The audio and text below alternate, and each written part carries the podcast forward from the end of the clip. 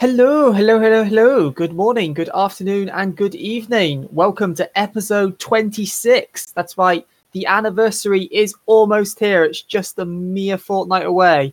But that means we've still got time for one last webtoon, which is just two. Sweet! So, welcome back. To that time, I started a podcast to read trash manga with my friends, and actually, most of them were trash, but some of them weren't. AKA, Rascal does not dream of trash manga. AKA, the Trash Manga Friends podcast. You know the drill by now if you've been here all year long. Three people read two volumes of one trash manga. Except this time, it's not one trash manga, it's one trash webtoon. But will it be good? Will it be bad? Will it be trash? Will it be all of the above? Usually that one. I am your forever host, Sean, and I am joined by the two people. I, I mean, if I was trapped within the zombie apocalypse, I'd be like, well, I'm fucked, but I'll have a laugh. It's Phil and Mike. How are you both? kind of intro was that? Ah, I'm fucked, but I'll have a laugh. What? the- It's a zombie apocalypse, dude. Mike, Look for Mike, Mike, buddy, I love you, but like, if it's the end of the world, you're not my number one pick to survive.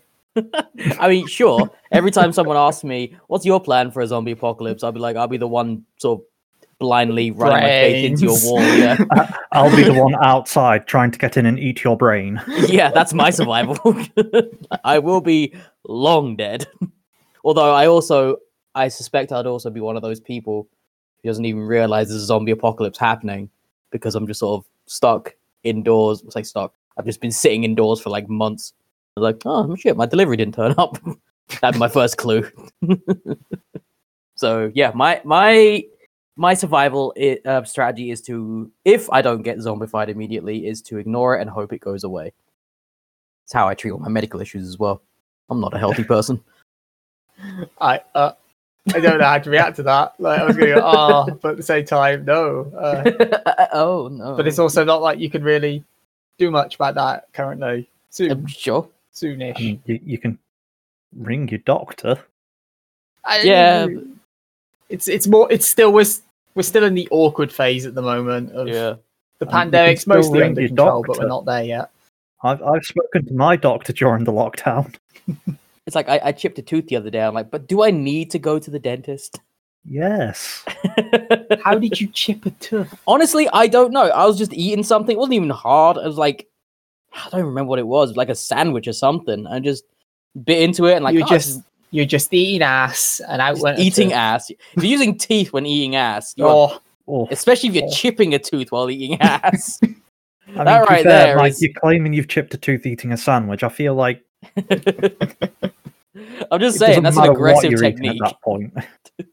But yeah, just like eating something, like, oh, this is like weirdly gritty. Like, oh, all right. Um, maybe it's salt or something. No, it's like it's not breaking down. What is this? salt. Why I are you don't putting know. salt in your sandwiches? I don't know. Like maybe it was there by the accident, or like it was a breadcrumb, like a gone stale Phil, what sandwich? don't know. I, we're getting distracted, but whatever. Phil, what sandwich are you putting salt in?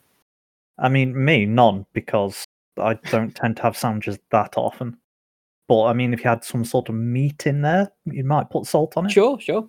Like uh, just you know, a salt sandwich. Just want to like, have a sandwich on, full of salt. depending on the meat. It's like, oh man, I'll tell you what. You know, you get those like you, you you got a hamster and you get 'em like a salt block. You Yeah. could just like put those, that between two loaves of uh, loaves of bread. Oh. just have yourself a salt sandwich. Oh my you know, blow through your salt allowance for the year. Is it hamsters sure. a Decade, yeah. block for? I assume so. I I don't remember. Probably for a lot of You things. do I, get really. I, some I, sort mean, of- I never bought one for my one, but I do think this is a thing now. You've said It is a thing, yeah. because I know like it's to keep their teeth down, right? Because I know my budgie used I- to have like cuttlefish, which I think was the same thing. Do not remember. It's been many a decade since I've opened a hamster. So Okay. yeah. I'll leave let that one sit, and uh, let's uh, there you go. I feel that's that's that's the banter proportions of the show over. Now it's time Oh to shift focus onto our series. So uh, last time around, you uh, I picked the series and we covered a girl on the shore. Uh, just a small correction I wanted to make. At the time, I was like, it's licensed by Vertical. Technically not wrong, but Vertical got sunsetted into Kodansha last year. So both A Girl on the Shore and Nagatoro are readily available, but they're now done through Kodansha, not Vertical. Yeah, I'm actually pretty sure that at the time of this recording, there's a humble bundle with a bunch of Kodansha stuff. At the time of recording, yes, won't be when this comes out. Oh god, no.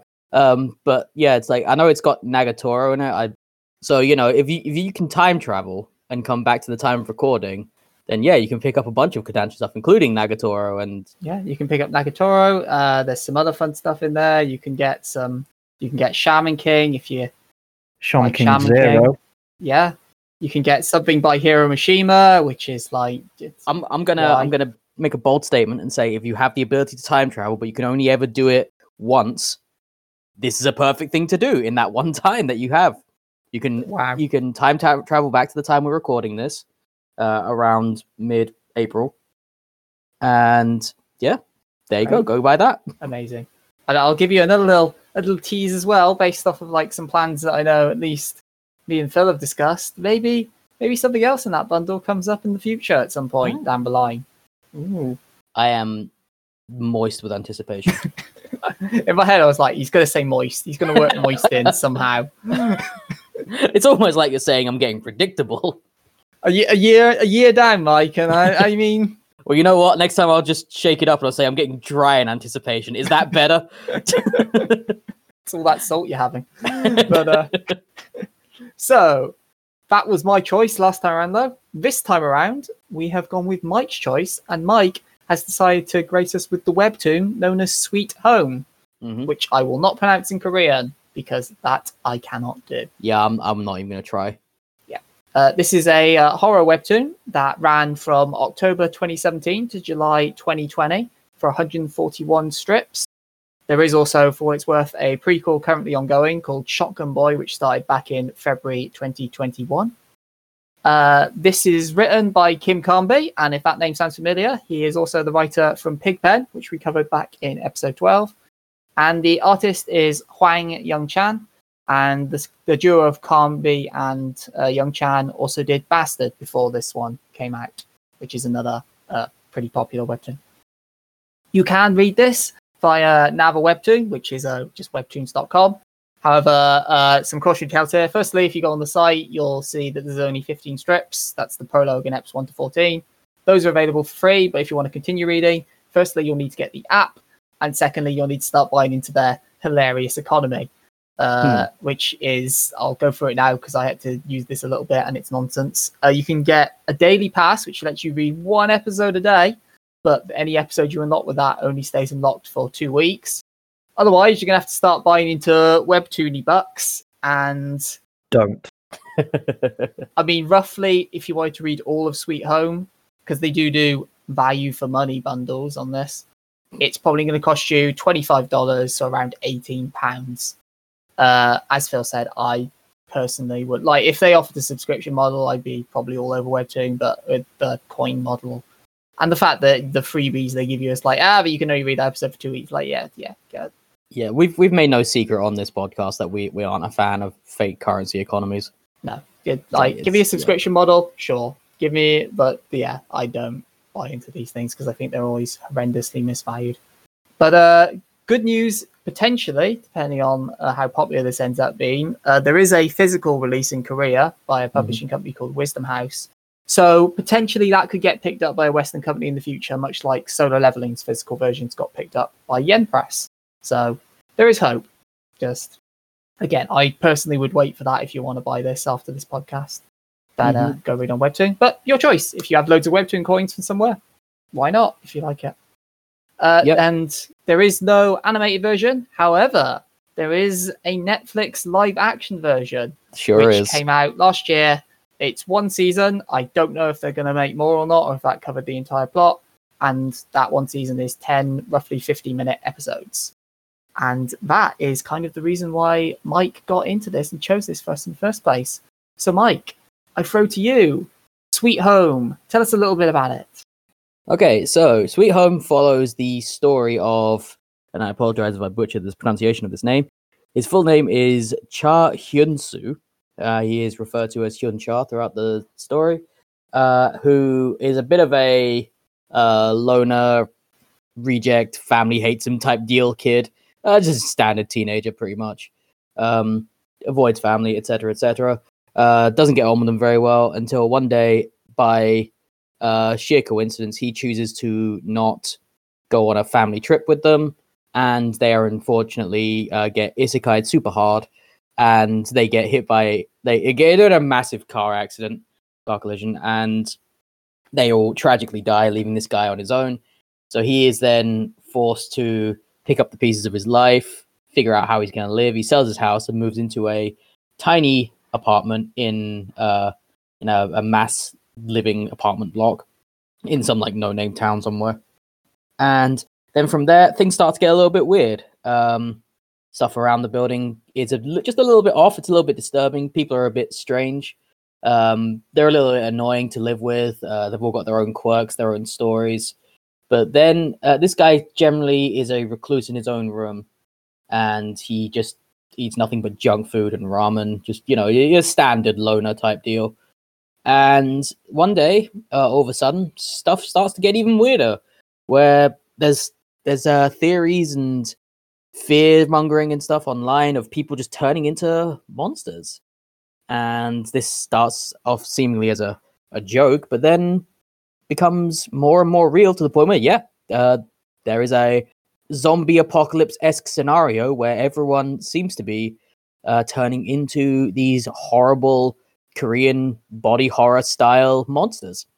And that's the premise of the story. The people trapped in this building, they're trapped in there with each other, and a couple of these monsters roaming around and them trying to survive. It is very much a Korean twist on the zombie apocalypse genre. So, yeah, that's generally what this is about. Uh, I came to this story in a bit of a weird way because when you say that the meme is the Netflix adaptation is always the worst fucking thing, right? Like that's the meme. Is it? I wasn't aware Yeah. that was a meme. That it's absolutely a meme because uh, the standard meme is like a list of images, and they say it's like uh, manga, anime, the Netflix adaptation. It's like this horrible image, and yeah, people generally meme hard on Netflix adaptations. But I can tell you that this one is actually pretty good. That's what drew me to this in the first place. Combination of that and uh, the fact that we had read something from this author before, and there was very little chance that Phil had actually read it uh, I decided to go with this because it has some very interesting ideas at play in the Netflix series.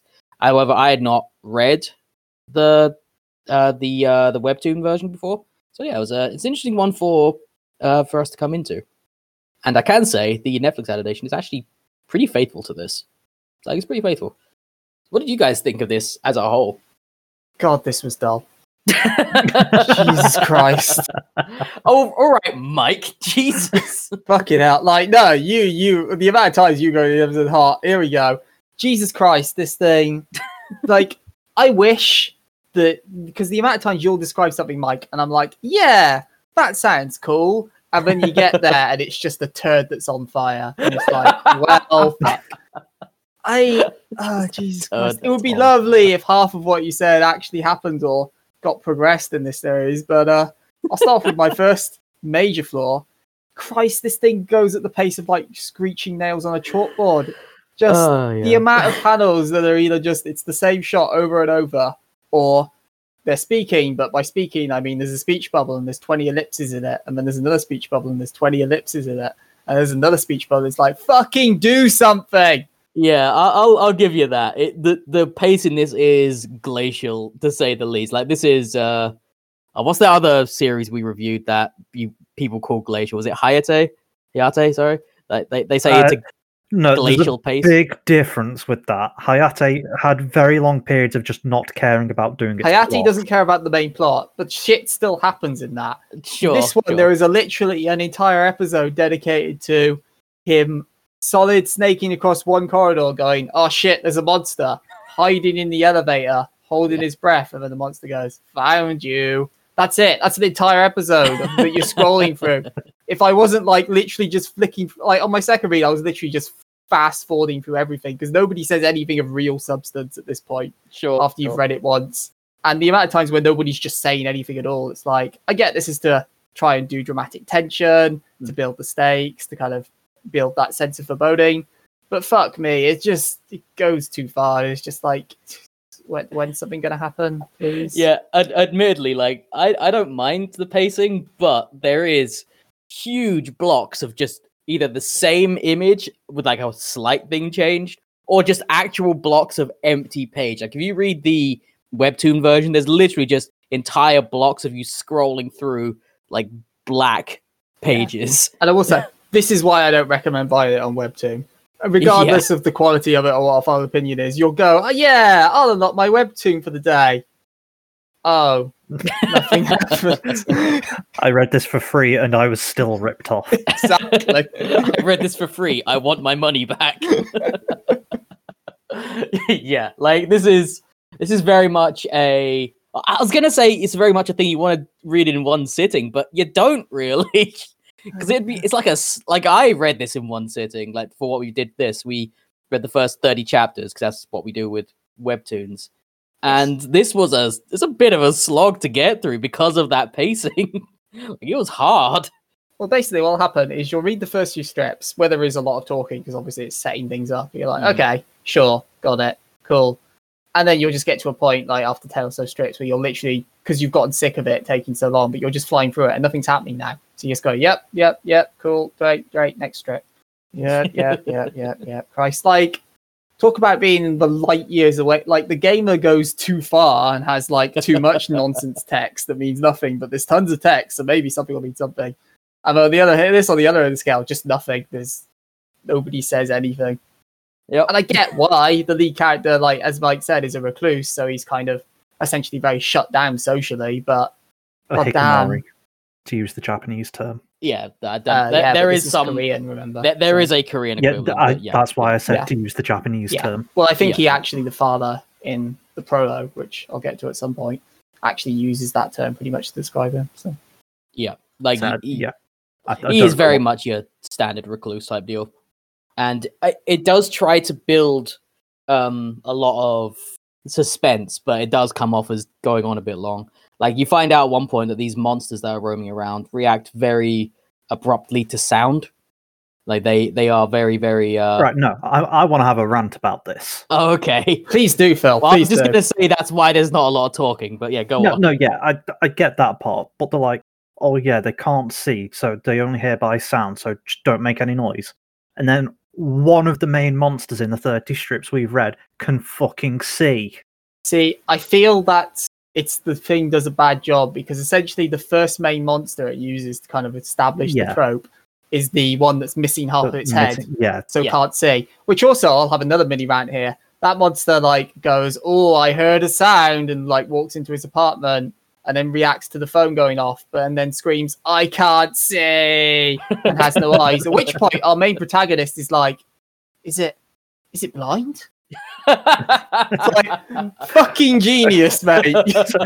Can I just say another thing I want to point out about that one? So you you said that monster goes into his apartment. At which Yes, point, yes. when he sees it fucking destroy his phone by causing a, uh, like even Uh, no, style conveniently misses his thing. conveniently misses his phone. Yeah. mi- misses his phone, but then he's just like, you know what? No, I'm not going to try and kill this thing. I'm going to go hide in my bathroom. So he does that. Fine, makes sense. Then he wakes up in the middle of the night, decides he needs to pee, ends up making noise because, of course. Can I say that seems relatable? Like, Sure, try to yeah. be quiet when you're peeing, and then oh no, I've made a huge amount of noise. and now it can't stop. But uh, yeah, basically he's peeing. He ends up making noise, and the thing's still in his apartment. He's like, "Oh, I'm gonna fucking murder this guy."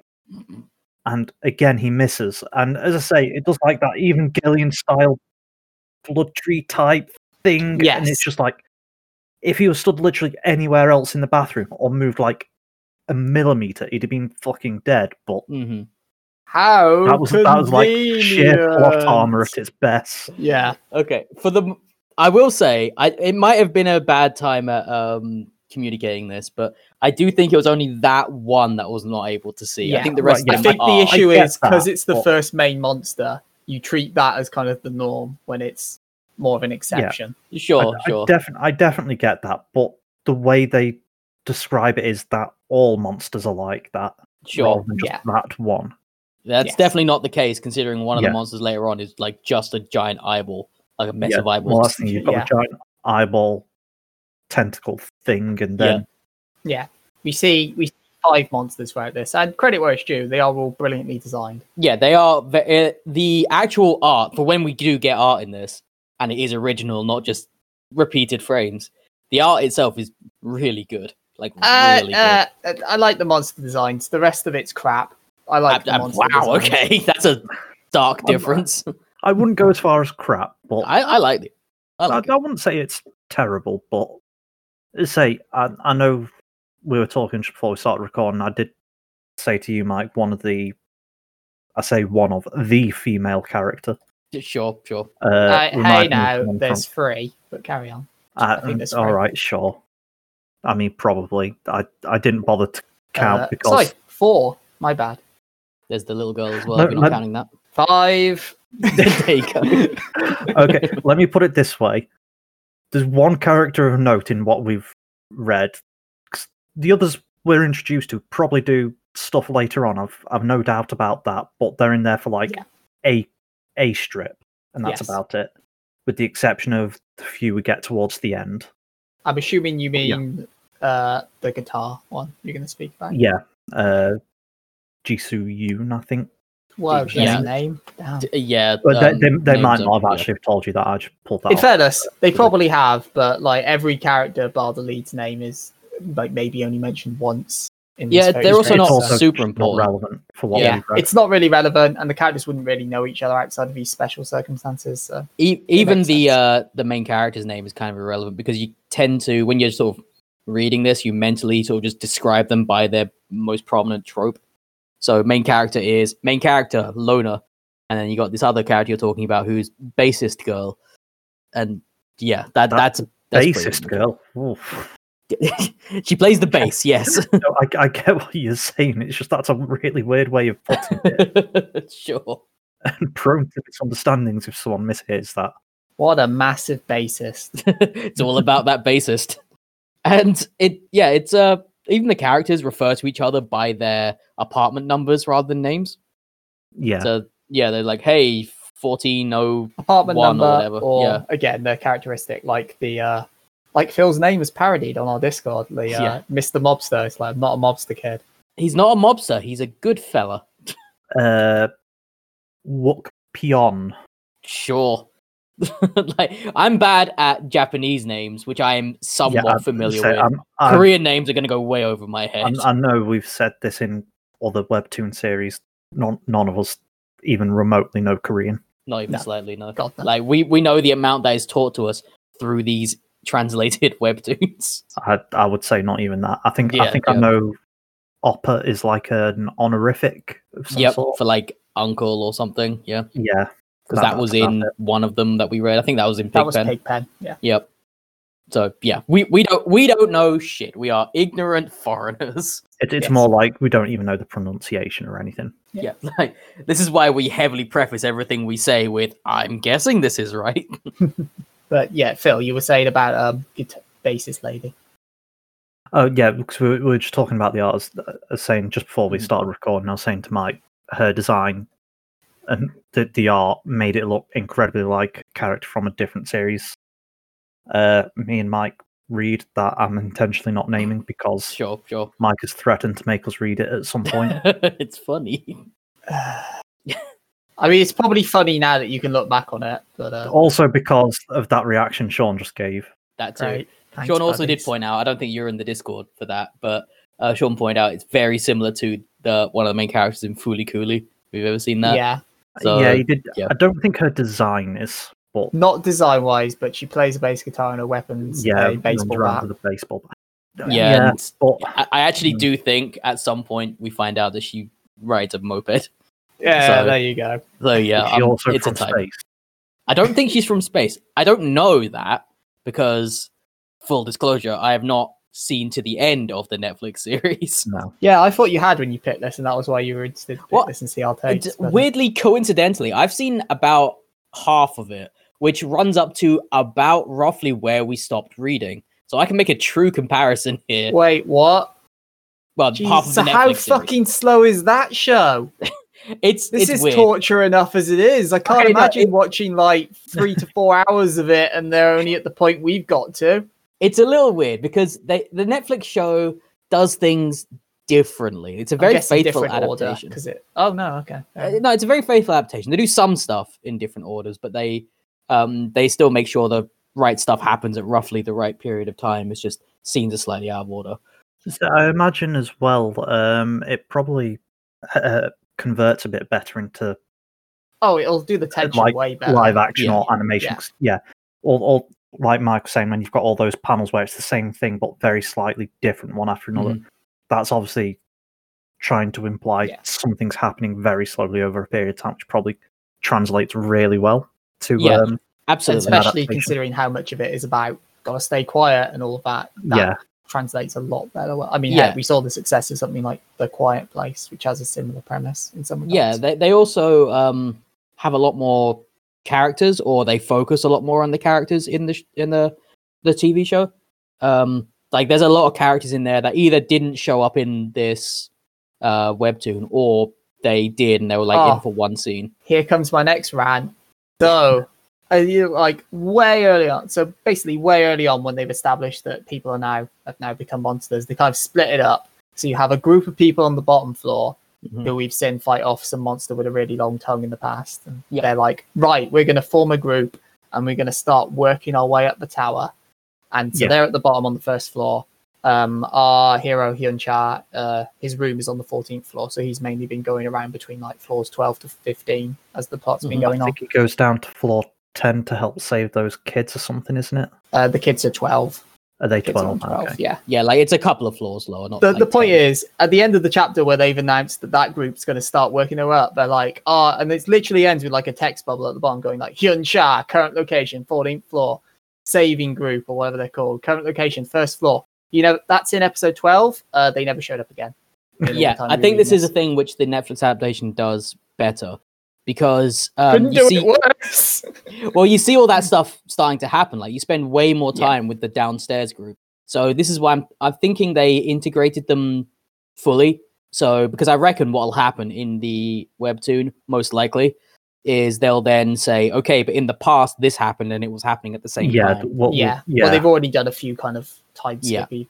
So I reckon that's what'll happen later, and that all happens simultaneously in the in the Netflix show. So it is a it's a it's a much easier watch. that'll make sense because when I was looking up some of the details for this, I I didn't read ahead of anything that happened, but on the Wikipedia page I was doing it, I could see that they'd like in the heading section they categorized it into like four arcs, as it were, and I think Mhm. the arc we read ends in about ten episodes. Yeah, So it would So- make sense if that either they're going to start coming into it very soon, or. But again, I feel that's a better way of doing it on the Netflix version if you integrate their story more naturally into it. I think that was also done because um, I think the Netflix adaptation. I think it uh, does cover the entire story. Um, I don't think it's like be season fucking one. impressed. Well, that's what I'm thinking. I think they integrated everything because the Netflix adaptation has does have a problem with pacing a little bit. Uh, it's it's not so much that it's slow or fast; it's just a heavy mixture of both, which becomes uh, a little awkward to watch, especially because it's uh, it's not in English. Um, so you're having to like keep track of it, and it, it delves a bit too into art house theater on occasion, so you're not entirely sure what's going on. So you watched it subbed, not dubbed, because I'm assuming there'd be a dub. Well, I watched it. I, we did watch it dubbed eventually. We started. Okay. Uh, we watched it dubbed, and the dub is um, it's as good as any dub is generally. it's like it was fine. It was serviceable. Uh, it's a bit um distracting when the voices don't match the mouth movements and stuff, but that's that's what you deal with. Um, so yeah, it's it did leave out some pretty key stuff in those scenes, like in a, an attempt to be like artsy. There's a scenes in this in this webtoon where the main character he's essentially talking to his uh to his infection like he's talking to like internally speaking to like a tumor Well, inside of his I, head I was about to say we've not really talked about this. Do you want to sort of describe what we know as the process of monsterization is? sure well they do call it monsterization for one thing and it appears it appears that well we don't know how people are infected and it appears that it's possible that everybody could be infected to some degree um but it Yeah. appears to be directly linked to a person's um, mental state and how close they are to giving up on life essentially uh, and once they become once they give up they turn into an extreme form of their innermost darkest desires so you get one guy who wanted to be who felt really weak and wanted to be strong so he turned to this hugely muscular He, monster. he turned into the tank from Left 4 Dead. yeah, he, he Yes. turned into I'm the Juggernaut bitch, and yeah, so he turns into this like huge, like overly grotesque guy who gets super offended if you call him weak, and he just like goes into rages and That is that's probably my favorite art in the entire series because he's got Sure. a derpy smile on his face almost all the time. And it's just constantly saying like bench press, protein. protein. But then at one point, the main character goes, "Oh man, I know to get his attention. You're a skinny piece of shit, mate." and just like you have his derpy face happy, and it's like, like you scroll down, just the word snap, and then he's just ultra mad. You're just like, oh. It's like I, I Yeah. did like that. It's it's essentially to the effect of, bro, do you skip leg day? it's like that level of insult, and he got so mad. yeah, um, and then so the designs, knowing that in mind, is are very interesting because then without knowing who the individual monsters are, a lot of the time you can kind of put together who they are based on the characteristics you do know about them. Um, again, the show does that a little bit better because it gives more time to certain characters. Well, I'm assuming the show will show people before they were monsterized, because at least in what we've read in the webtoon, we only, to my knowledge, we only see one character as who they are before they became a monster, and that's literally because we see them monsterizing. Two.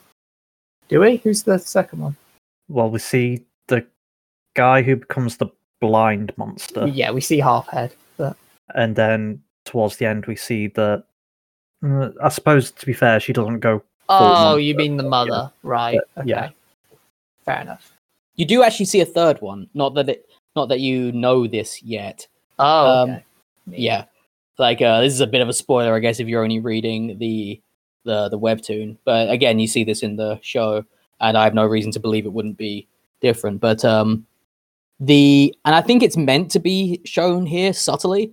It just doesn't translate very well. Um, the security guard, you see him having a nosebleed on occasion. Yeah, and it's no, I, implied he's a bit of a pervert. I don't. I didn't get that part. yeah, like it's no, it's I didn't see that. in the show it's absolutely shown because he's like staring in people's doors and stuff so the idea i think is that he turns into the eyeball monster Right. Yeah, I, I can believe that if, if as you're saying. but- I assumed from what I pieced together. So basically, when they go downstairs, they discover the whole place has been locked down. And I assumed it was a case of he realized what was happening to himself, closed the all the shutters, and then got out of the building while they were shutting. yeah Right, that that's the implication although i Yeah. i don't think you ever find out for, for yeah, sure. ba- basically, he just sort of has disappeared. No one's like, yeah, no one's seen him all day or anything, and the building's in lockdown. This is just before everyone finds out about the monsters, basically. Well, this was, I think this was also back in the phase where it's like, oh man, maybe there's like a cool reason for the monsterization. Like he hands out orange juices to all the new people. Maybe there's something up with that. No, it's just a magical infection that affects everyone. Got it. yeah like Yeah. there's never any explanation as far as i've read or seen of why the monsterization is happening we just know that it's happening on a massive scale like it's happening to everyone everywhere yeah it's it's an apocalypse but don't think too hard about the apocalypse otherwise it doesn't make sense but yeah and an it does seem directly tied to people just giving up on life, which is a very uh, Korean theme, very Korean story, because that's uh, public apathy is a big deal in uh, in Korean countries. Uh, so then it seems like you'd think that the main character, who is a depressed loner, you think he'd go immediately, and knowing that, you think he'd just immediately turn into well, some sort of- considering at this point we've already seen him like he's booked his suicide date as it were and he's kind Yeah, of absolutely. like this day i'm killing myself the show opens with that. the Pretty show, the much. the the webtoon opens with that. Sorry, and yeah, so it, it like he kno- he knows he's not long for this world, and even says when uh, the internet's still working because it goes out at one point. He's talking to random strangers online. He's saying like, I don't think I'm even going to survive until until my suicide date. Hang on, 'cause it's it's not a random stranger. It is someone he's supposedly talked to. before. magically it's someone in the very flat Yeah. where Yeah. he lives Yeah, on this I- anime forum what a coincidence Yeah, like that's a little bit bullshit. Um, I suppose it's not completely out of the realm of I possibility. say, it's I, I didn't It's mind not that one. too much. impossible but i Yeah, was it's like just all right come on yeah. Uh, it doesn't seem to go anywhere, so Well, presumably it will maybe it will later. later on. i mean presumably at some point they'll get to him. Well, I fully expect because it's um this is the kind of thing it is. I fully expect them to go like, "Oh, hey, you're that guy on that anime form," and then he's a monster. I'm fully expecting that. Um, Oh my So- god! Imagine if he becomes an anime. That's his deepest desire. His monsterization form is anime girl. Kawaii! Oh god, run! Ooh, woo. Well, 'cause this actually something they do kind of talk about, isn't it? So the the idea is these infected people. Basically, there's some sort of tumor um, yeah, we're led to believe growing inside of them that has sentience and is like, "What is your desire? I can grant it." Sort of yeah, yeah, monkey's paw style. yeah. He and we learned some people seem to take longer to actually turn. Yeah, And we see that with the main character where the thing Yeah. is just like, "What? What do you want?" And he's like, "Fuck you! I want to go watch my anime." well, I think with the main character, it's even more than that. But he can resist and kind of reverse it because we see him once or twice starting the process and then going, "No, not today." Well, that's actually a common thing with most people. It's whether or not they're willing to give up.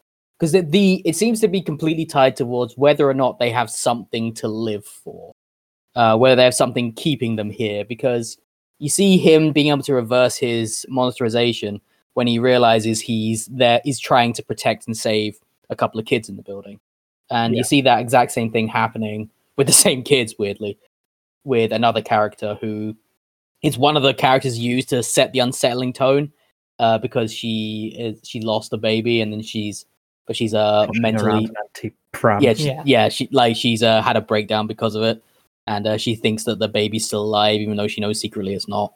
And that's her reason for living. But then when she finds out that there are other kids she can protect then that becomes her reason for living. And that's what allows her to like reverse monsterization mid flow and so it's it's a very interesting idea in that regard. Uh it's you only give up when or you only become a monster when you give up but because of the presence of the monsters you're more inclined to give up Yeah, I mean that does tie into. I touched on it before, but I it's not a full on rant, but it's like with that as the mechanic, it seems weird that everything has so utterly fallen to shit so utterly fast. Because yeah I don't believe with those mechanics and with the relatively limited number of people, like you see way more human characters than monster characters, even in Mhm. the monsterization era. So Yeah. I don't believe that the army wouldn't have just got. well this that again control. that's that's a thing which the netflix adaptation does so much better okay. it actually it actually shows that a there is a shit ton more monsters than we see in this webtoon and b um we see that the military is trying to get involved one thing Right. it does do in this um that it doesn't do in the netflix show is um it actually shows how they got to that point where there was giving up on a mass scale um Okay. it doesn't do it very well uh, in this but it does show it it's like Wait, showing it? how in this Yeah. in the webtoon. yeah in the webtoon yeah When? so there's like some flashback moments of people being like, a monster has appeared somewhere because like one person has given up, and then you get a YouTuber who's like, "Hey, I'm just standing here in front of this Fucking monster. Oh my god, dumbass. look at it! Don't remember to like and subscribe." And then he gets killed by the monster because of course he fucking does. Moron, but very real. Very Yeah, Yeah, this thing, like, I was just like, what fucking dumbass would do that? And I was like, I know someone would. I Absolutely, guarantee yeah. someone would. But what And a fucking idiot. The idea Yes. is that stuff like that gets into the public consciousness, which then starts the whole process of like people giving up, being afraid of the monsters giving up. well, I'd say even more so than that, there was like, I'm assuming the president of South Korea on Yes, TV, essentially going through the process during a live address about this issue. Yeah, which is again way more graphic in the TV show. Yeah, but the thing is, like, if you're like, oh man, this is kind of scary, and then you tune in watching the president, he's trying to reassure everyone, saying, oh yeah, the army's going to sort everything, and then he just fucking keels over and turns into a monster. Yeah, I'd be a bit worried things have turned south. Yeah, exactly. So they do show it. Um, It's not immensely clear. A lot like a lot of stuff in this isn't immensely clear because of the pacing. I and art it was just that, like, for example, the internet shuts out after like a few days of the apocalypse, Yeah. and I'm like, eh, okay. I just it never seemed to me like it, we'd gone to the point of society collapsing, as it were, which the show impli- the webtoon implies. I think the big problem is we don't really see anything of society in the webtoon.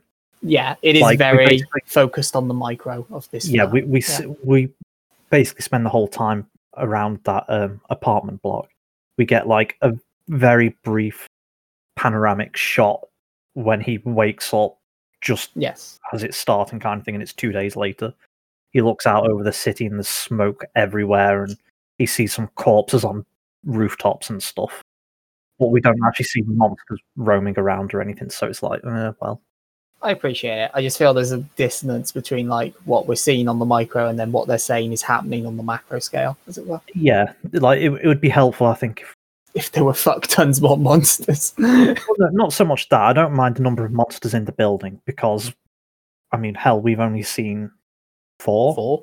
Yeah. monsters, five. And I'm not counting the uh, old lady, the mom. Uh, so I'm not. I'm not counting the one at the start with the group on the first floor. Oh, with the tongue in that Uh, case, yeah. yeah, four. It's up four. Um, it's the main character scene four, effectively. Yeah. Um, 'cause what I was going to say is he's seen four, but he's only been contained to those handful of floors. Yes. So it's possible the search group, as they're moving up, they're going to find a ton more. I get that. But it's like one per floor and it's like there's at least Yeah, a dozen people or more living on each floor. And it's like I think the uh, implication is that there is more elsewhere because as one of the Yeah. monsters is uh, a pair of eyeballs suspended in a human-shaped liquid form. Oh, the slimy monster. yeah, Oh, and that one like just escapes into the ceiling at one point. So yeah. no reason as far as yeah, I it just sort of appears and then disappears. So I think the implication is that there are plenty of more monsters in the building. We just haven't seen them yet, Okay. and they're not as overtly destructive as the muscle-bound juggernaut. Yeah, that one was interesting. That yeah, that one is he, he mucks around with our protagonist, but then yeah, bails out for some reason. So because up Yeah, until that that, point, just we've only really seen blind and muscle guy who are very much kill, eat, and- kill. and the eye tentacle. oh yeah, Yeah. as well. Yeah, Yeah, uh, but that one's outside. but was, I suppose you could claim if that Until is these supposed to be the security fucking morons open inside. their windows. yeah. Yeah, like you do see a lot of standard zombie apocalypse idiocy in this. like a lot of it. People constantly going outside. what did the dad think he was gonna do? Like Uh, he's in special forces, the- don't you know? He was trying to go. No, I don't know from- that. I get what he want. I get what his plan was, but it would Hmm. never have worked. No. no. Just no. Uh, he he actually says, "Don't worry, kids. I was in special forces. You know, I can Is it? totally climb down the outside of this building using a bed sheet." Yep, you totally He's could. twelfth floor. yep, with what appears to be just one bed sheet. That was a mo- small moment I did like. Like, there's I don't like the lead character per se, but I did like the writing in that one scene where he finally makes it to the kids. And like that, and the little, the youngest one, I think six, is like, "Dad's gonna be okay. He'll have survived, right?" and normally a protagonist at this point would go, I would like say, "Oh, I'm not sure. Let's find out," or "Yeah, I'm sure he's fine." But our awkward as shit lead is like, "Nah, he's dead. He's Yeah. definitely dead." Like, nah, mate.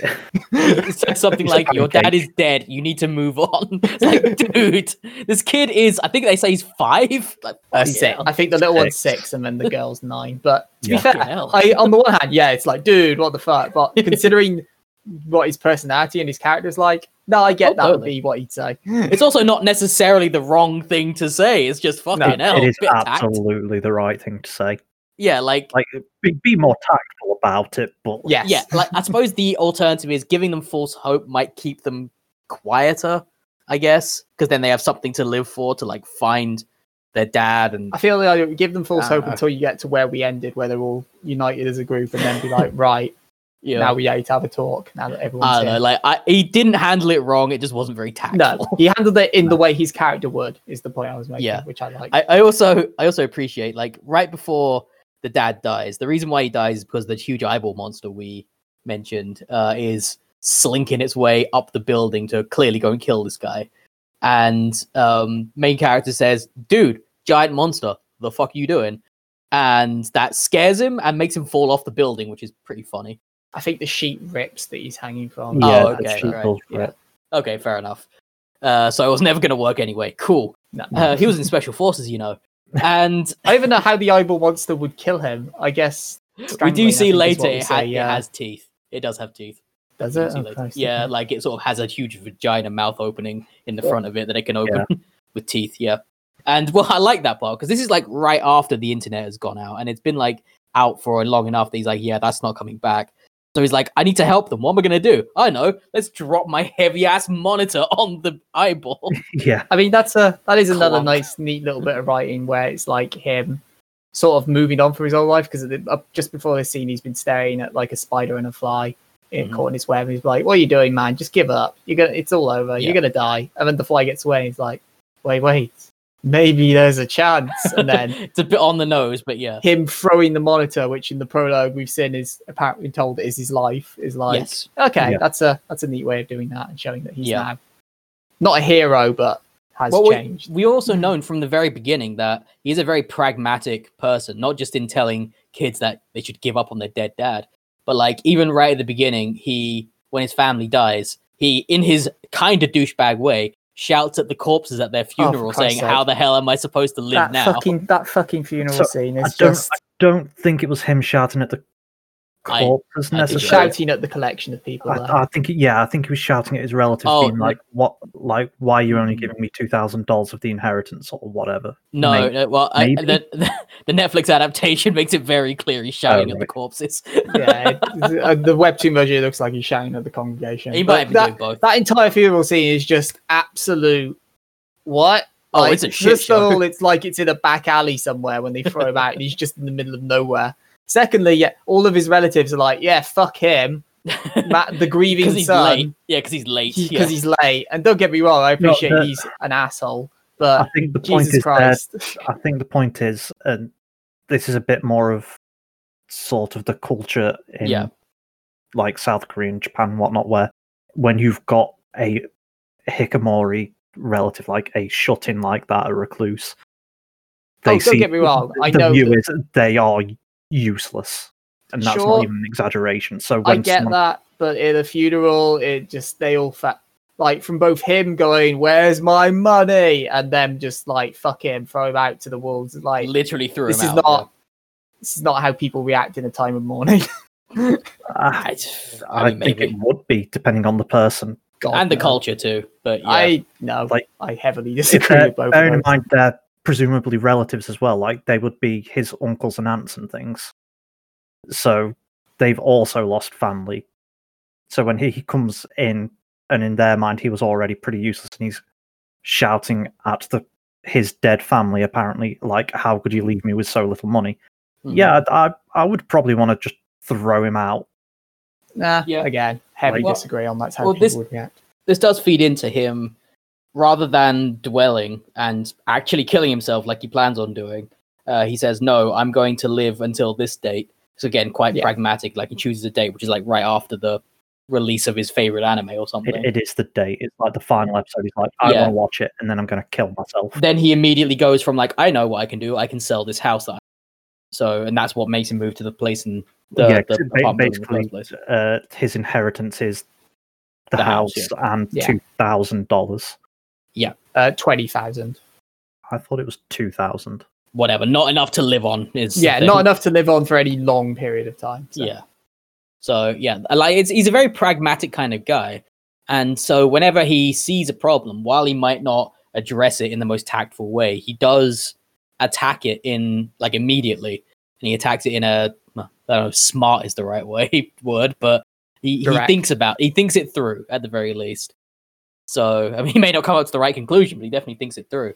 Like he knows if he's going out, he needs to be armed, and uh, he knows that Yeah. he needs to act in, on things when they happen, and that even comes down to him like throwing the monitor out because as soon as it's useless to him, he's like, "Yep, it's useless now, but it can be used for this," and then he attacks the monster trying to defend the guy, and that bleeds into his whole shtick of being of like wanting to take care of the kids as well. He's actually a very well written character. I think he might be the only well written character, He's, the only character, yes.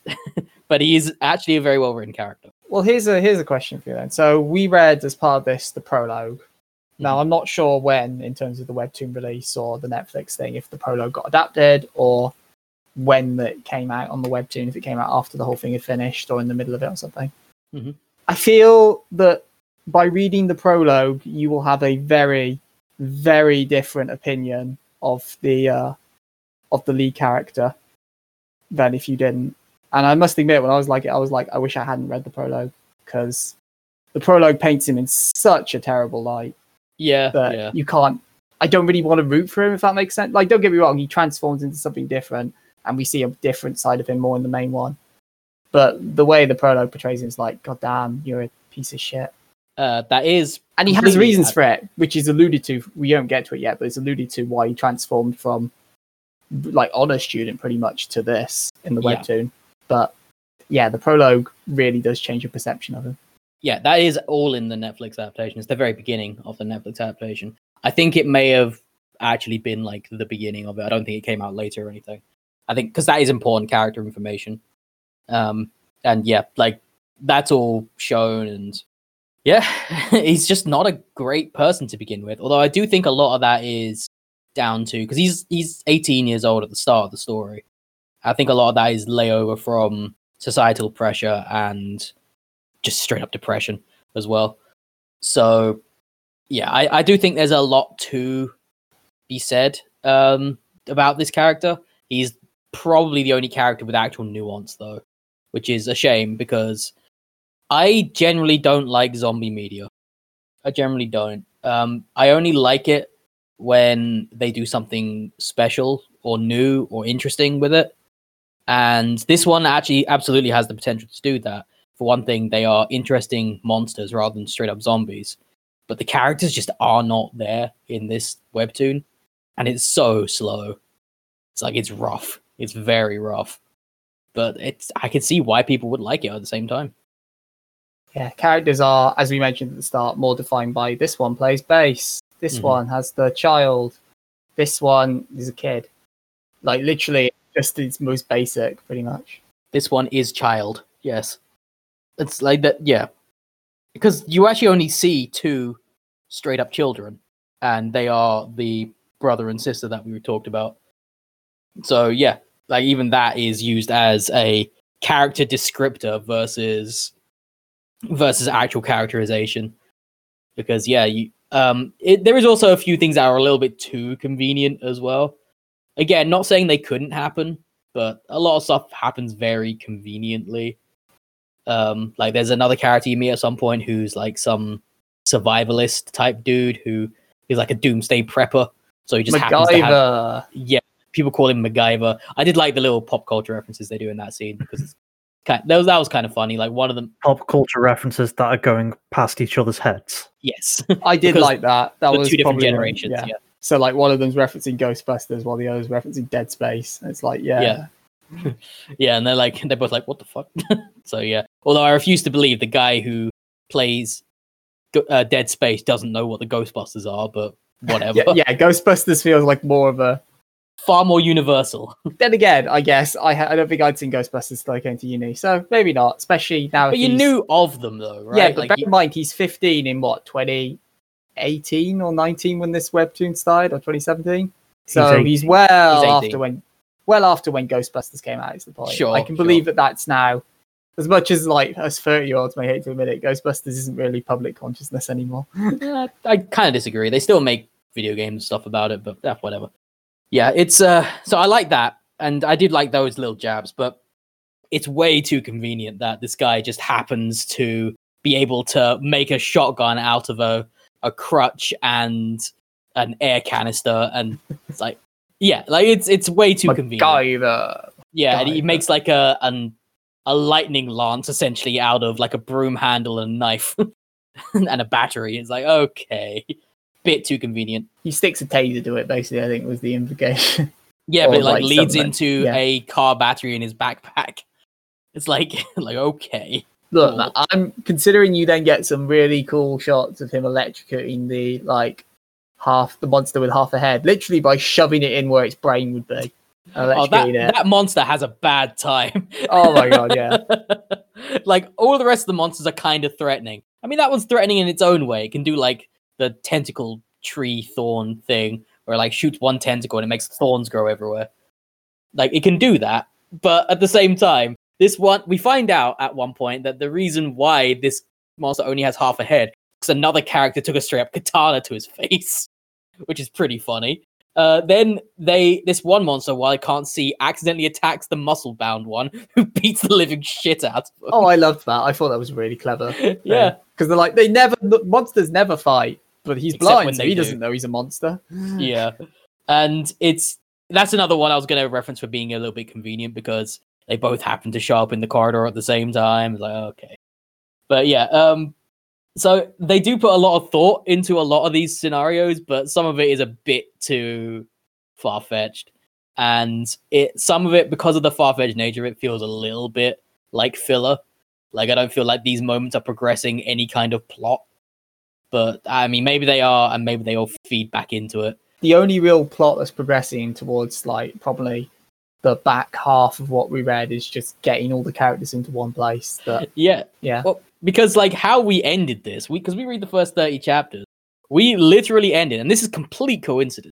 We literally ended with a frame of someone on the news saying, "I know how to kill these things." like, oh, well, that's a cliffhanger right there. And then we stopped reading, so we don't know how to kill these things because we have found they are incredibly durable. The way Yes. they, the way they got rid of, they get rid of the muscle-bound monster by essentially making him juggernaut out a window. yeah. They, that's how that's how both that and the half head monster are gone at the moment. They went out the window. Bye bye. Yeah, Yeah, there's no not even any confirmation they're dead either. yeah. They won't th- be. This is this is I guarantee they won't be. Yeah. th- This is a it's it's an inefficient way of getting rid of them, and it's, it's not future thinking. You know, it's like that that's gonna come back. Well, in fairness, that seems to be that's the phase we're in of the apocalypse at the moment. We're in the uh, early. You've got to survive from moment to moment Sure, rather than sure. trying to plan out how humanity's going to keep going for the next year or ten or Well, yeah. At a certain point, they all got to start fucking each other. Future of the species, you know. thanks, buddy. hey, I plan these things out well in advance. This, this, this Mike's Mike's apocalypse plan He's like, well, gotta get fucking. Like, well, you think about it, it takes like nine months for a baby to be born, and then it takes like 18 years for them to reach a point where it's not super creepy that they be having children. So you got to get started now, because you're talking like at least 19 years before the next generation. Someone's got to Yeah. think about it. It might as well be me. Sure. I feel Yeah. like worry about it when having a kid is not going to be a problem. oh, I this mean, is a right, tangent. the soon but- that baby starts crying, every monster in Christendom's gonna Yeah. be after you. this was this was the tangent I was going to go on. If you've ever actually seen, uh, not a Quiet Place, the other one. Oh no, no, it is a Quiet Place. Yeah, not not Bird Box, Quiet Place, where they actually like have a kid, like and they like one of the characters in that like has to uh has to like birth a child, and it's like how how considering any amount of noise in this world is instant death. Uh, you birth them, and you immediately slam a dummy in their mouth and sellotape that dummy in. that is not how they do that, and that is child abuse. So maybe not. I feel at the point where the world of a quiet place has happened, the laws of child abuse have somewhat fallen out the window. supposed to be a sequel to that coming.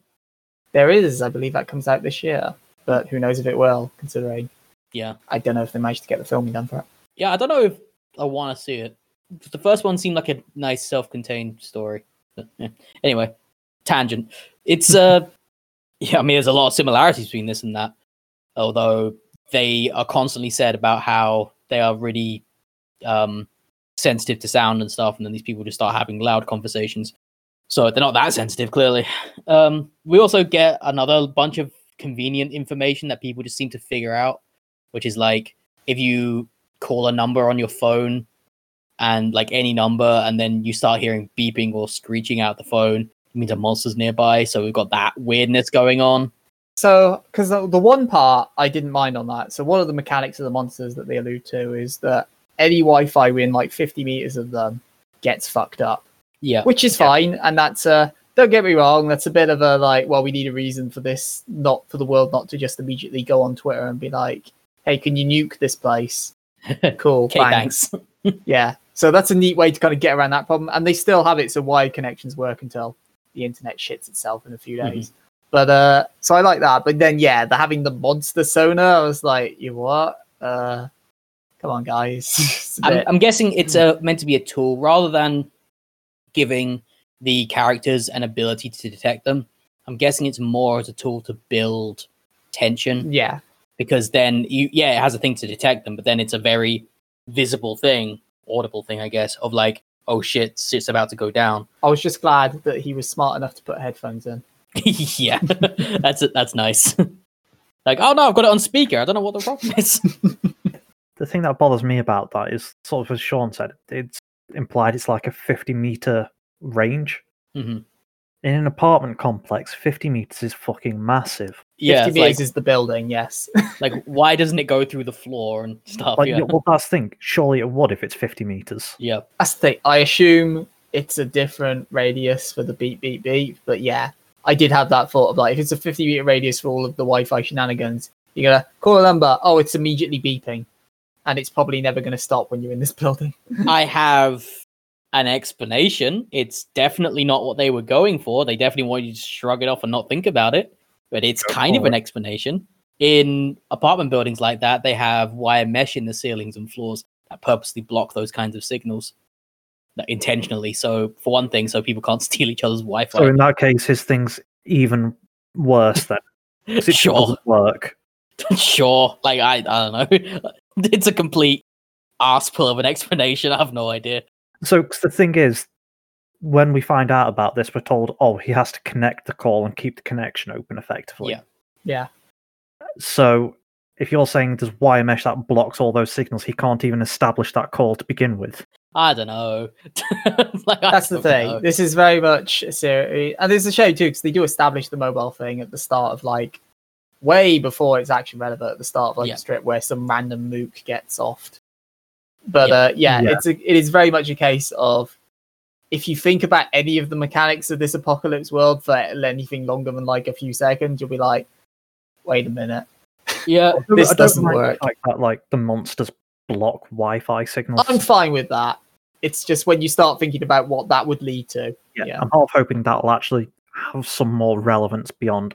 This is how we're going to detect them. Like, it's a way in which they sense things. I don't fucking know. yeah, we still don't know um, what caused the whole monsterization, what the significance of them.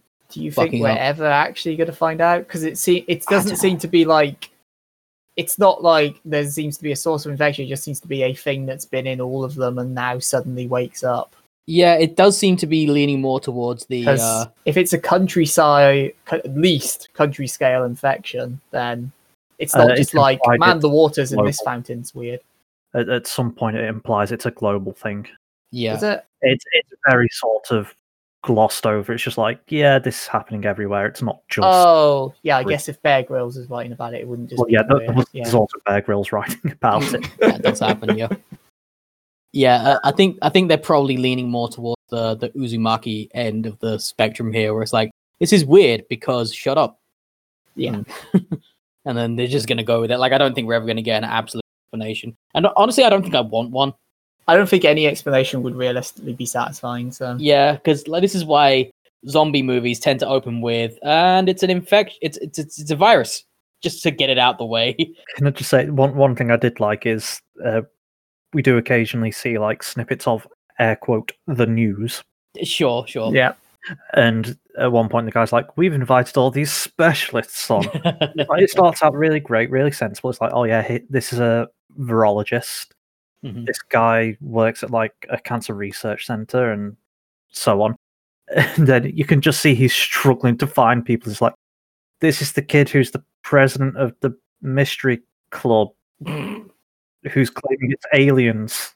There's one of those news reports that you see at some point, which is two people, like experts, quote unquote, who are saying that every single cell in the human body has sentience and can decide what's going on, and this is just them attacking. Then in the back of shot, you've got like a an expo who's like, "The fuck are they talking about? That's be fair, like, nonsense." I think I think it was actually that guy. Apart from his dumbass part where every cell in your body was sentient, yeah, was kind of making sense. He's like, oh, clearly it's like cancer. sure, sure. He's like, oh yeah, you know, everyone, everyone's got a tumor, and like maybe the tumor gained sentience, which is, as far as we can tell, exactly what's happened. I mean, yeah, just because he's right got. doesn't mean he's not crazy. I mean, ironically, I think one of the guys in that one is like, maybe this is just an overflowing of people's desires, and maybe Yeah. this is like Yeah. them together. And it's like, wow, he's actually got it right, although he sounds like a crazy person. yeah, these are the only people, the only reason why we have any sort of context as to why this is going on. Because, Yeah. like, that's the thing they say, and it makes the most sense. It doesn't mean that's true. It just No. means it makes the most sense. But then again, that's how shit like this spreads on the internet in real life. Oh, this makes sense to me, therefore it must be true. Well, that's the thing. They they add much needed context and like depth to something that regularly just stays so laser focused on that apartment building. Yeah. And I'd much and I prefer the episodes when they open with that rather than let's open with the last ten percent of the last webtoon over again. Yeah. Which I get is a webtoon thing. I know they do that, but it's like man, it's like when I watched Attack on Titan season one, and the Hmm. first five minutes of the episode are just the, the last, five episode. minutes of the previous episode. Yeah. Yeah. yeah. Yeah. I uh I think the point of this, I don't think we're ever going to go out of this building with this story. I think it's all gonna take place in this one building because the place is like sweet home. It's home sweet home. That's that's very much the point of it. And it's about them defending their home, as it were. So I th- I don't think we're ever gonna leave this place. I think it's more likely that we'll just get to a point in the story and suddenly the monster problem is either takes over everyone in the play in the place or everyone's just fine for no reason. What's the point? We're uh, theoretically, I don't think we will, but we're about to learn how that they can be killed. So Supposedly. Yeah, no chance in hell. But Yeah, I, I also think that's going to be a bait and switch. I don't know what happens because it will either be the telly cuts out, or he says something that's complete nonsense and just pour like, salt on them. yeah, It, it, it's always something like that. I remember, have you ever seen the show Supernatural? Yes. the TV show Supernatural. There's one point where they're fighting these leviathans. Like, oh, they are the the scariest thing. They're this black ooze that infects people, and this, and it's like, oh, they are the most dangerous thing that we've ever fought. Turns out you can beat them by throwing bleach at them. wasn't that the plot of Evolution as well? That film. Oh no, that was Shampoo. Sorry, Shampoo. Yeah, it was something in Head and Shoulders, wasn't it? It was Head and Shoulders, yeah. yeah. Even to the point where they did a joke Head and Shoulders ad in, in the mid-credit scene. so yes, that but that's a comedy movie. it's meant to be funny. Whereas, Was it yeah, like Selenium or something like that? yeah, I think it's selenium because um arsenic. It, that was Damn, I'm another impressed you remember this. no, I remember this as well because it is so stupid. Because we talk about how they, they look at the periodic table, which happens to be printed on a, the back of one of the characters' t-shirts for no fucking Yeah. reason, and they and the guy looks at it and says, "Here, we are a carbon-based life form. If you move one to the right and three up, you find our poison, arsenic. So if you look at theirs, the nitrogen-based art form, life form, and make the same movement, you find their poison, selenium." And like, where can we find all this selenium? And then the idiots are just like, well, it's in Head and Shoulders. the dandruff shampoo. the key ingredient is Oh. selenium sulfide. Don't you know how shiny and flake free our hair is? I, I need to watch that film again. It's so dumb. Film. But because it leans in so hard, you don't care that it's a blatant product placement. well, when the final monster is just an amorphous blob, we're like, it's like, all That'd be right. killed by giving it a Head and Shoulder enema. they Yeah. sure do. That's Ah, true. So it's much so better than this. it's just the the logic involved in that is amazing. It's like we make this random movement and we find a thing that kills us. Yeah, most things on that periodic table will kill us, Doc. Why is this move special? Anything on that table will kill you, to be fair. Yeah, pretty much, yeah. In, in enough of it, yeah. Uh, it's fucking stupid. Then again, this is also the same movie that makes that amorphous blob by dropping napalm on it. Yeah. Yes. Oh, you've hyperspread its evolution. This is its natural final state. This is its final form. Oh, dear. fucking dumb movie. But it never tr- claims to not be, so that's fine. No. yeah, if you're looking for scientific accuracy, do not watch the Evolution movie. looking for a good, funny time, watch the Evolution movie. It's more fun than this. Oh, God. more absolutely. fun than To be fair, Home. I don't think this is meant to be fun. As it Oh, it's, were. it's So- not. No, it's meant to be depressing through and through with sprinklings of hope, Yes. just to keep you more depressed when it finally kills them, kills your favorite characters. I mean, credit where it's due. It has, as a 30 strip turn, it hasn't, outside of like dumbasses, Sure. it's not really killed anyone who we've spent any meaningful amount of time with. And by Sure, meaningful, I mean like an episode. But So, so it ain't no Game of Thrones. Yeah. Well, the point is more of the cast that you're at least made to be slightly more familiar with. None of them have yet bit the bullet. That's because they've not been in the chuffing thing. I agree. For all we Yeah. know, they're all dead, and that's why we've not seen them.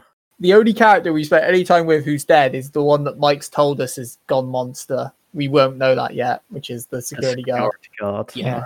Like I don't know if that ever actually is in this adaptation. Uh, sorry, uh, in the webtoon. Well, we'll never find out now because he's run off after losing his eye. Yeah. Well, he is also held up as the example of how hard these things are to kill. Because before you saw you saw the guy with like the the half head, like you he, it could have entirely been possible that that was just his monster form. yes. Um, like they didn't like it, like he just came out that way. But we do find out that later that's because it's been sliced off. So the eyeball monster is shown as proof of how hard these things are to kill because they straight up detach the eyeball and the body just gets I up just and walks fucking away. love that he just yeah he detaches his eye stalk and then just fucking jumps over the fence next Yeah. to the thing and just bails. It's like Yep, well just- just runs away. Like, yeah, sure. So yeah, Mm. like any way they resolve it is probably gonna feel disappointing. So I'm kind of hoping they never do. But I guess that's uh I guess that's for the future, and I'm gonna go ahead and assume that neither of you are gonna find out. For me, I think the thing is the only satisfying resolution will be the main character ending up dying. Uh sure. Just like that that's the end of the story. He's he's dead. I don't care what happens with the world after that. Sure, sure. Like it, it can turn into a monster wasteland or the army can swoop in and save the day. I don't care. If the main character's alive at the end, um, it'll end with him in the cinema, the final episode of the anime showing, as these monsters are just encroaching from all sides, and he just smiles and it fades to black, and there you go. I mean, if you think if movies aren't getting released in this pandemic, what makes you think movies are getting released in movies are that getting pandemic? released in this pandemic though, Mike. Not well. But they're getting released. very slowly. I'm just saying, if you're not expecting a delay on that, then you are going to be disappointed. Well, no, I, I mean, it's an anime; it's probably already made by this point. It's not like you need real people to film that. Bear it. in mind, he set his date of suicide like two weeks out, Mike, He sure did. and that's when that film's coming out. That film's done. sure. Uh, I'm uh, I, I'm actually somewhat interested to see where this goes. Um, but I also know that because this is a zombie story, it is. There's no two ways about it. Um, And Mike, as we, as at least as me and Phil infamously know, I'm, I think we've touched on it in like a previous episode, but you hate zombie stories. I do. hate Despite the fact you love horror, zombies mm. are like, nah, I get fucked. Like you won't play Left 4 Dead, like one of the best cooperative games ever made, purely because it's got zombies in it. It's so fucking boring. it's it's been done, is my point.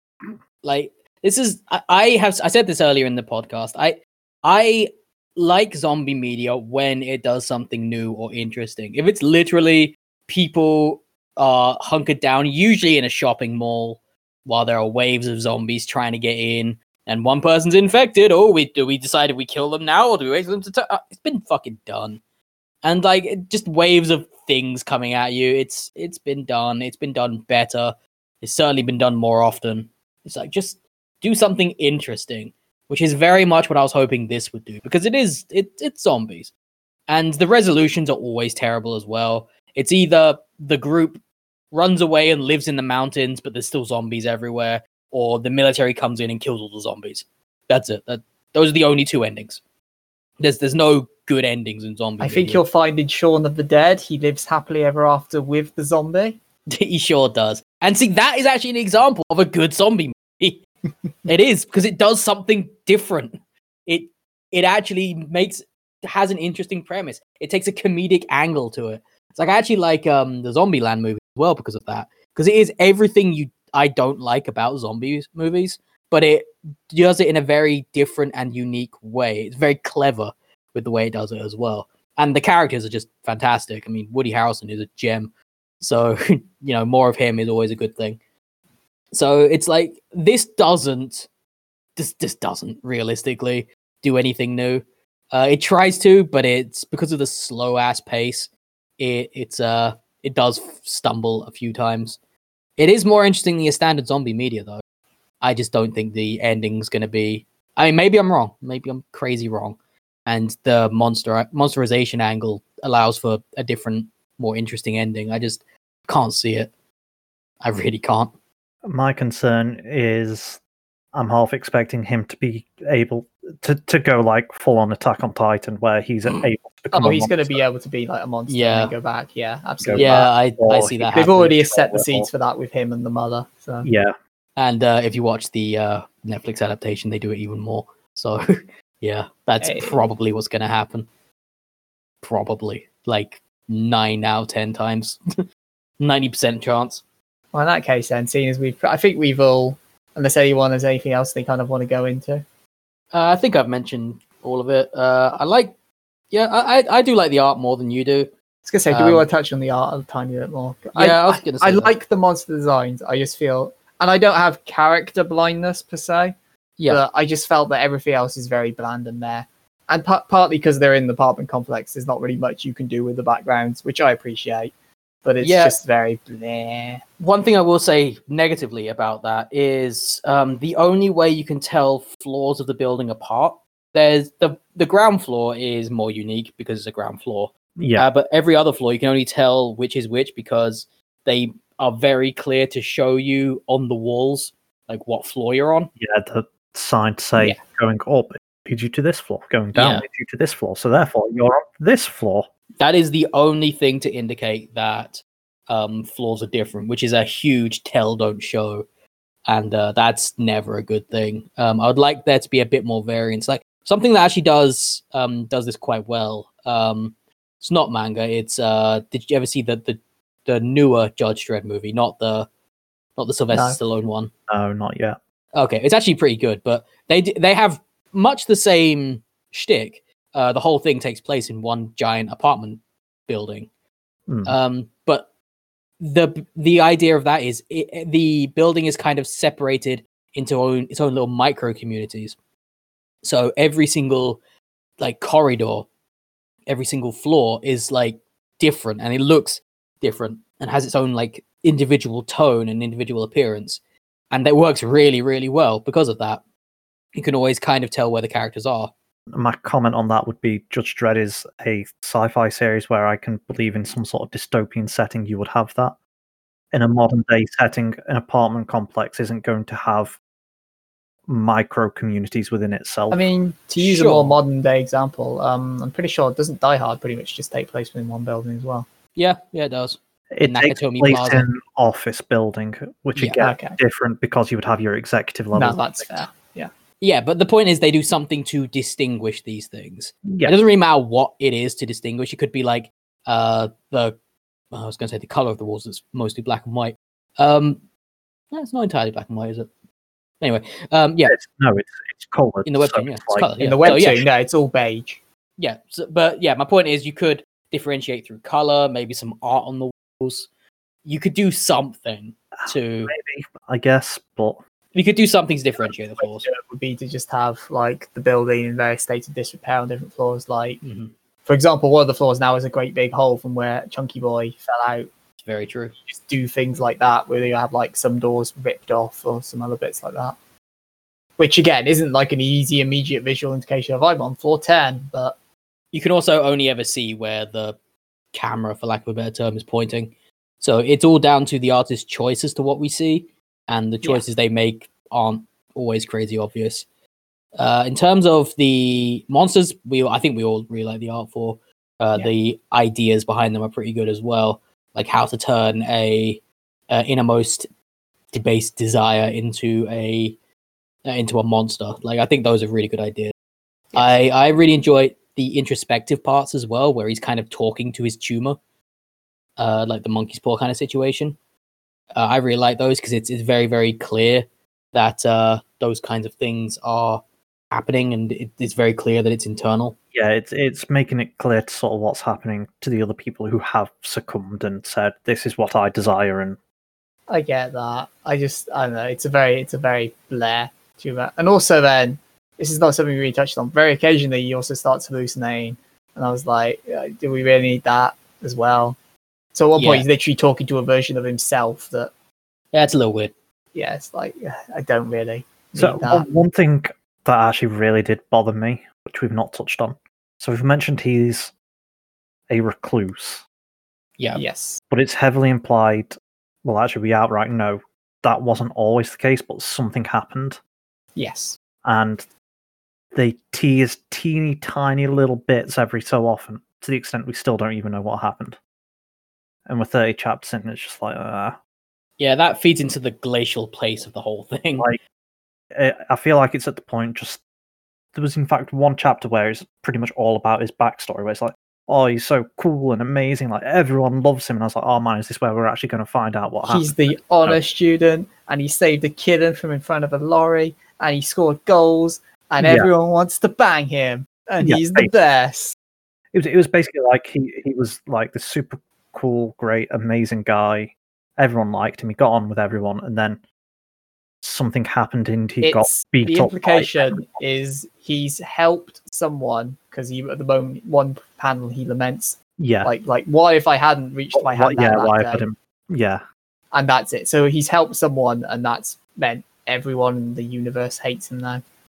Well, I don't even think it's necessarily everyone. It's like it's the one person doesn't, and they have like they're they're like someone everyone's scared of something, so they just beat the crap out of him. And Yeah, there's there's points parts missing his backstory yet, but I'm not too. But like I agree, you could definitely speed up the pace of it, reading that. But I don't feel it's like there's no reason to not tell this story at that that point. Like I don't feel like it's that big of a thing, and it would establish his character just a lot more. I don't know because like they do show they do like small mini flashbacks with to char- how characters have interacted with each other in the days before the apocalypse, and those are usually timed to relevancy. So I believe there would be a relevant timing where they showcase what actually happened. Whether that would be satisfying or would actually tie in well, we can't So I say. think the thing for me is what's going to happen is it he'll end up bumping into that person he helped, and that's when we'll find out. But I just uh, My main concern with that is because of the with the fact that we know that they we're going to go back to these other characters at some point. I'm wondering if they'll be like, and this is what happened to him to make him this way, and we'll talk about these other characters for 40 chapters. It's like, oh, like I'm I'm a little concerned about that, but uh I guess that's again problem for future reader. mm, Well, that neatly brings us to a point then, Mike. Will you be a future reader? So we've read about 30 of the roughly 140, 141 strips of this. Mhm. So we're about uh, 20, 25% of the way in. So would you, uh, putting aside all monetary costs and all that and like webtoon nonsense bucks, Sure. would you read more? Uh, if it got released physically, would you buy it? And I guess because there is the Netflix version, which you've already seen some of, do you plan to continue watching the Netflix version? And has this the webtoon version influenced that decision? So, as strange as this is going to sound in terms of an answer, I will probably at some point finish watching the Netflix adaptation. Because this, a lot of the things that are wrong with the webtoon actually hit way better in the Netflix adaptation. The problem with the adaptation is it doesn't take a lot of time to explain itself very well. And that is given some much needed context in the webtoon. So they both have massive drawbacks, but they also have both both have great advantages. So what will probably happen is I will at some point finish watching the Netflix show and then come back and read this. So yes, but also no is my answer. I, ca- it's it's a it's a complicated one for me because I don't like zombie media, but I'm interested enough to see where this goes. But I don't know if I'm interested enough to to like sit and want to read through the rest of it. As for physical media, as in buying it in a book form, I would actually probably if they cut out a lot of like just the straight up black space. they won't. Like I know they won't, but if they did, I would actually be yeah. I, I'd say yes, I'd buy this. But um, if they didn't, then no, I would never never pay money like any amount of money for that. I would only want to read it digitally and then probably never read it again. Because especially because once you well once you've seen the once you've seen the ending of this, it's like oh that's how it ended. Cool. You don't need to revisit it, you know. Well, that is probably one we didn't mention it, but like just to touch on this, this doesn't really take advantage of the webtoon format in a way that say like solo leveling did with Yeah. some longer panels. This is mainly just you could do this as a Yeah. comic very easily. Yeah. Like I get the Solo feeling that Leveling, was the you get like those big vertical shots, or Yeah. like it sort of rotates 90 and you get a big horizontal shot, which just takes up a big vertical space. Yeah. Whereas this is just very much panely stuff you would see in any comic or manga or whatever. Yeah. So I mean, in that case, then, so we'll we'll go over to Mr. Webtoon himself, Phil. I- Uh, would you? I don't know why I christened you that. You're the only one here who owns a physical Webtoon. So This is true, I guess. one book makes you Mr. Webtoon. So would Mhm. you read more? Uh, I'm well aware you, much like me in this case, think that the economy of webtoon.com, not org, webtoon.com can jump off a cliff. So uh, would you read more? And if it got a physical release, much like Solo Leveling did, would you buy it? Oh, and would you watch a Netflix version? I guess. Uh, I would be interested to check out the Netflix version for definite. I might end up reading more of this. Like, it had its problems, but nothing that particularly made me think I don't want to read this kind of thing. Like, glacial pacing doesn't bother me. and The fact it's finished as well is just, Yeah, I know that's always a big selling point for you. it just means I can blitz through it, done, read it all kind of thing. Don't have to wait for more to come out kind of thing. Because if this did get a physical release, I imagine it would be done. Well, it has. Sorry, it has had a physical release in Korea, and I think they did it in three books. I think. So it would only be three volumes you'd have to buy if it came out in English. the thing. If buying it, it would depend largely on how many volumes it was, how much it cost, and how I felt about the If, if you hadn't read the remaining hundred and were like, "This is shit," mm. yeah, Yeah. basically. But like, if it was, as you say, maybe three volumes, and they're not outrageously priced, and the stories are completely terrible at the end, yeah, m- maybe I guess. more positive I, than I, I, won't- I wouldn't say expected. that's a hard sell, but that that is purely just because it would be like three volumes, like more than that, and I'd be like, nah. I would probably recommend watching the Netflix series to see if you're even into it first. Well, that's that's the thing. I wouldn't just purchase it outright, not having read more or watched anything or anything like that. Sure, sure. These thirty strips haven't convinced you to go dive in blind and put money to it. Yeah, yeah, weirdly enough, I feel like I'm in a most okay, no, not mostly similar, somewhat similar but I have zero interest in reading more of the webtoon version. I have zero interest in using webtoon's economy to get more of this. If they ever did a subscription version, maybe one day I'd go, oh yeah, I'd, I'd check that out. Maybe skip ahead like twenty strips and see where it's at. But uh, the Netflix version, maybe because again i feel that can do i think we've covered this before when we've covered other horror series but it's a lot easier to do horror in a cinematic format where you have movement and audio compared to a webtoon format or a comic format where you've literally just got images and text. So i could see especially based off what mike said where they've got the benefit of they've seen the entire thing. Uh, much like I think like Invincible's doing at the moment, where the creators uh, had a chance to go like, well, I know this didn't really work in the comic version, so we'll adapt this to a uh, to a cartoon version. I feel with this one they could go, well, we know this is going to happen, so let's bring this bit forward. Let's Yeah. mix and match the ordering up Yeah. a bit so it flows more naturally.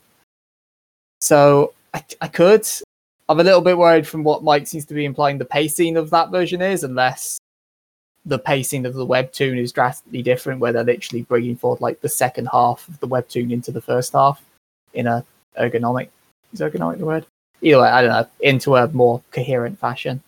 So maybe I'll give the Netflix version a try. I'm going to emphasize maybe here because my Netflix to watch list probably has triple figure shows, and a lot of them I'm more interested to get to than a webtoon I wasn't really that infused with, but maybe gets adapted well. Mhm. So yeah, it's a it's a maybe for the Netflix version. Like if someone was like, "Let's watch that," I'd be like, "Sure," but I definitely have zero interest in the webtoon, physical or on webtoons.com. I, I will say that some people will actually be really into it, the webtoon. Um, Sure. I think if you're if you're really into just interesting designs and zombie media as a whole, I think you'll be into this. Um, I am not, and by sounds of things, you guys aren't super into it either, so it's not for us. But again, I yeah, I'd say check this out if you think this might be, if this this might be your bag. So I don't I don't mind zombie me, but sort of as you said before, it doesn't do anything particularly new. Yeah. Yeah, outside of the special infected, as it were. hmm Yeah, but like about, about the only new thing is the method of transformation, I guess. Yeah. Yeah, as it's. I mean, don't get me wrong. I think pretty much everything we've read is gonna people are gonna be interested in like things based on what matches up with their interests. Or one of the series, if you're interested in reading that, God help you. But um, you know which one I mean if you've been here all year. But uh, yeah, Do definitely. Like, Do they? I hope so. I really hope so. We weren't subtle about it in the episode. No, I'm, I'm I know we weren't because I'm pretty sure I know the one you meant. But at the same time, there's so many things you guys have just been like, "Oh, this fucking worst." Well, it's funny you should say that, Phil, because uh, I'm gonna swap the order. In fact, no, I'm gonna tease for it first, and then we'll get to it in a minute. But uh, yeah, uh, keep that keep that in mind because it's funny Phil should say that because uh, our next episode we got something special lined up. But before I let you know what that is, I've got to let you know where you can find us all. Mike, where are you at on the interweb? Well, on the internet, you can find me usually at twitch.tv slash berserker, where I stream all kinds of video games. Time this recording, I think I just started out um, You are Fire Embleming it up. Fire Emblem. Yep, just started that at the time of this recording. That'll probably be the case for the next billion years. Now, my my little birds have told me, Mike, that you've picked the shit house. I, I feel like this is a very opinionated topic, and I was very always going. It's a very opinionated topic, but as you know from listening to the show, I'm right.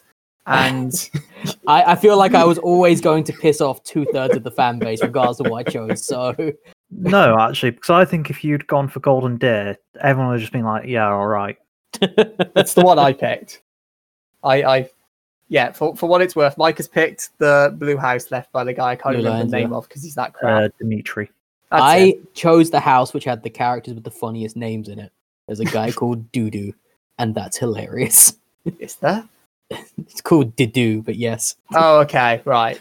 He's called Yeah. Doodoo. I, I, I picked the Golden Lions, the Claude's house, and then Phil obviously went with the waifu. of course. Yeah. But uh, I mean, th- there are no wrong choices in that game, I two thirds of the fan picked. base would disagree with except you. the one you picked. That- so that's probably what I'm going to be doing for the foreseeable future, alongside a bunch of other games along the way as well. Bit, which um, Ring will Fit I probably do still well. going at this point. I think. Yeah, like I, I will at least be Uh, doing if that. it's not, I'm going to shame you into doing it. No, I'll be at least finishing out the story. I, I mean, you can keep playing it after you've finished the story. I mean, possible. I guess we'll find out when we get there. So if you want to watch me get confused at various kinds of game mechanics or just jiggle into the sunset, either way, um, you can find me on Twitch or you can just bother me on Twitter at same name of twitter.com slash berserker, B-E-R-S-E-K-R-E-R. Sweet. Uh, Phil, when they, where can they find you where our internet's not crapping out? Um, I mean, irrelevant of whether our internet's crapping out. I guess. you Answer the goddamn question, Phil. Onto your goddamn face. Yeah, how'd you like that? What's your Twitter handle, Phil? Same as it is every week at Fanaxian. Look in the description. I can't be asked to spell it. Thanks, buddy. Love you too. I mean, Professional. if you're typing it out, you're doing it wrong. Click on the link in the description. A million times easier. Sure. Okay. And I am available at Slazer King, S L A Z O K I N G, for all my usual trash opinions on gachas and maybe anime if I'm actually watching anything, and life in general. Uh, you can follow the podcast as a whole at Trash Manga Cast. And don't forget, we are on all of the good podcasting services. We're on Spotify, we're on Apple, we're on Google, we're on Stitcher, and we're on TuneIn. So don't forget to subscribe, like, rate, whatever your podcast service of choice allows you to do. As you mentioned, there will be links in the show description down there to all of our Twitter handles, to Mike's Twitch, and of course to uh, where you can read this on Webtoon. But uh, as I mentioned at the top of the show, you can only read the prologue and the first 14 episodes via the website. If you want to read the rest legally, you'll need to do it via the app, which I believe is available on like all standards, so like iOS and Android. So, but uh, as I teased that earlier, as I alluded to earlier, next time will be at the anniversary. That's right, we have been doing this for just about one whole year. 26 different series covered across 26 episodes. But we've joked about it a few times in the past, but uh which one like what if we were to rank them? What if we were to try and discuss which one is the best of the best and which one is the absolute most trash? Well, good news, because next episode we are finally going to be doing that. That's right, it's the ranking episode of Epicness as we do the ultimate trash tacular tournament arc. Which series will we say is the trashiest of them all? And which one, one series, will earn the honor, the accolade, the prestige of being called actually not trash? Find out in our next episode, and we will see you in a fortnight. Take care, everybody, and thank you for listening to us for the past year.